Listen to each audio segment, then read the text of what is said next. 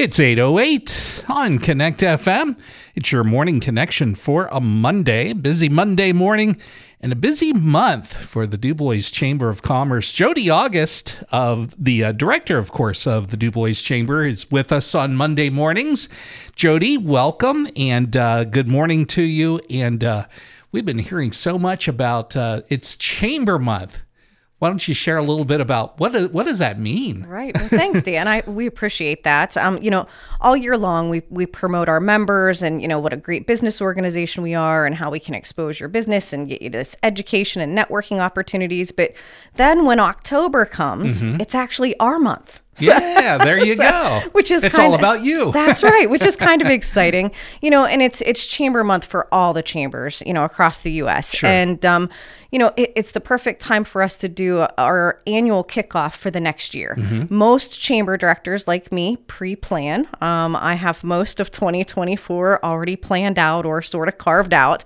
Um, what great things we can do for our business community, um, things that we can do with our members, partnerships, education, um, networking opportunities, and mm-hmm. how we can do better at making business referrals. Because, you know, on average, every single day when Morgan and I are in our office, we get multiple phone calls, whether it's tourism related or business related. So, one of the things that we, we don't promote often enough is how many business referrals we give. Yeah. That's one of the best reasons to become a chamber member. Exactly. Um, you're not only is your your um, business listed on our website, so you get that exposure, but every time somebody's looking for a contractor, every time somebody's looking for a roofer or a landscaper or an accountant Mm-hmm. or a bank, or they usually call us and say, you know, do you have a recommendation or you know who can I call? We get a lot of out of town phone calls too. Yeah. So um, it's Been just people that are moving into the area. They want to know about things. Absolutely. We, a lot of times it's for a relocation packet. Um, do we know where rentals are? Can you put us in contact with a realtor? Mm-hmm. Um, what kind of events are happening? We get that a lot, um,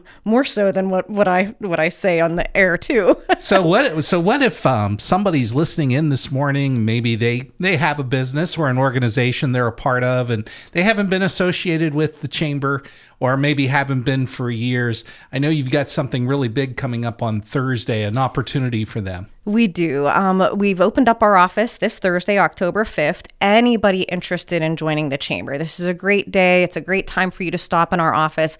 Morgan and I will both be available all day. Um, we have a food truck, we have Carriage House Creations, we have Goodwill that'll be selling mums and pumpkins, and um, we're kind of having a, a, a small fall festival in our parking lot.